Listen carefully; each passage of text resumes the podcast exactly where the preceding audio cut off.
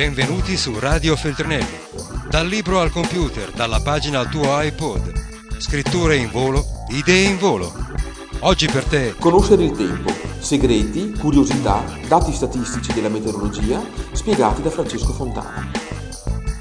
È una mattinata estiva già calda, sufficientemente umida, una leggera foschia rende meno vicino l'orizzonte e provoca quella fastidiosa sensazione di disagio che definiamo afa. Il sole splende trionfante nel cielo, senza praticamente venire oscurato da nessuna nuvola. Intorno a mezzogiorno, mentre l'aria si incendia sempre di più e il sudore cola abbondantemente dalle nostre fronti, qualche ammasso nuvoloso cumuliforme inizia a intravedersi piuttosto lontano, verso le montagne. Sono i primi sintomi dei moti convettivi che iniziano a trasportare l'aria calda, ormai troppo leggera per rimanere al suolo, verso gli alti e freddi strati dell'atmosfera, dove condensa in nubi sempre più organizzate. Sono adesso le prime ore del pomeriggio, fa sempre più caldo e nel cielo, specie verso le creste montuose, le nuvole si ammassano sempre più.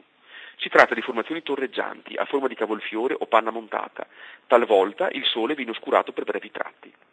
A metà pomeriggio, in lontananza, i cumulonembi, che ormai stanno invadendo il cielo, iniziano a mostrare la loro base scura e minacciosa, mentre di tanto in tanto si ode il sordo e ancora debole rombare dei tuoni. Prima di sera, al momento culminante del caldo e dell'affa, la compatta e scura base nuvolosa dei cumulonembi si è portata sulle nostre teste. I lampi guizzano nel cielo, qualche fulmine tocca terra, si avverte un acre profumo di pioggia, la quale, in effetti, inizia presto a cadere, accompagnata dalle prime moderate raffiche di vento. La temperatura scende di alcuni gradi, scrosci impetuosi battono strade e campi, si formano larghe pozzanghere e già all'orizzonte si intravede il baluginio del sole che, ormai pronto al tramonto, annuncia l'imminente schiarita. Nel giro di qualche mezz'ora il cielo si libererà dalle nubi, la muraglia cumuliforme verrà confinata lontano, verso il mare, laddove continuerà ogni tanto a generare gli ultimi bagliori luminosi, mentre la notte si preannuncia ormai tiepida e meno afosa. Abbiamo assistito al classico temporale convettivo estivo pomeridiano, non legato a un fronte né a una perturbazione, capace di svilupparsi, senza grande preavviso, sopra una regione o sopra un'altra, e dunque senza dare segno di sé ai previsori, i quali comunque sanno bene che esistono alcune zone più o meno battute da questo frequentissimo fenomeno.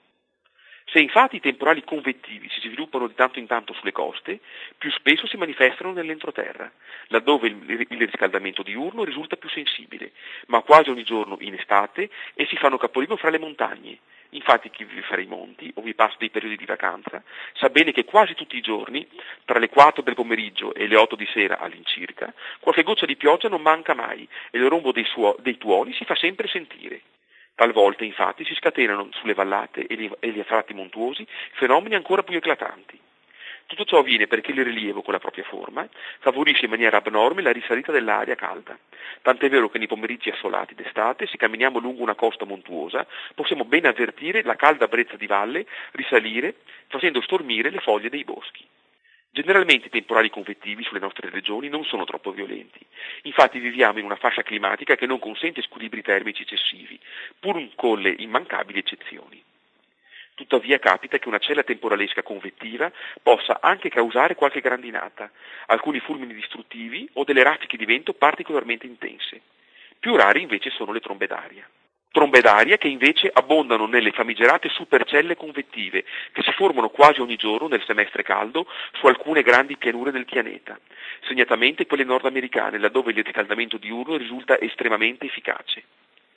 Queste supercelle, formate in sostanza da enormi e attivissimi cumulonembi alimentati dal risalire di aria incandescente dal basso e dallo scendere di aria molto fredda dall'alto, quando giungono al loro massimo grado di maturazione scatenano autentici tornados o famiglie di tornados che flagellano quelle regioni in maniera così pericolosa che i meteorologi tentano di seguire le evoluzioni sin dalla loro nascita per allertare la popolazione nel più breve tempo possibile, ma spesso questo loro sforzo è vanificato dal fatto che le trombe hanno purtroppo un'evoluzione molto rapida.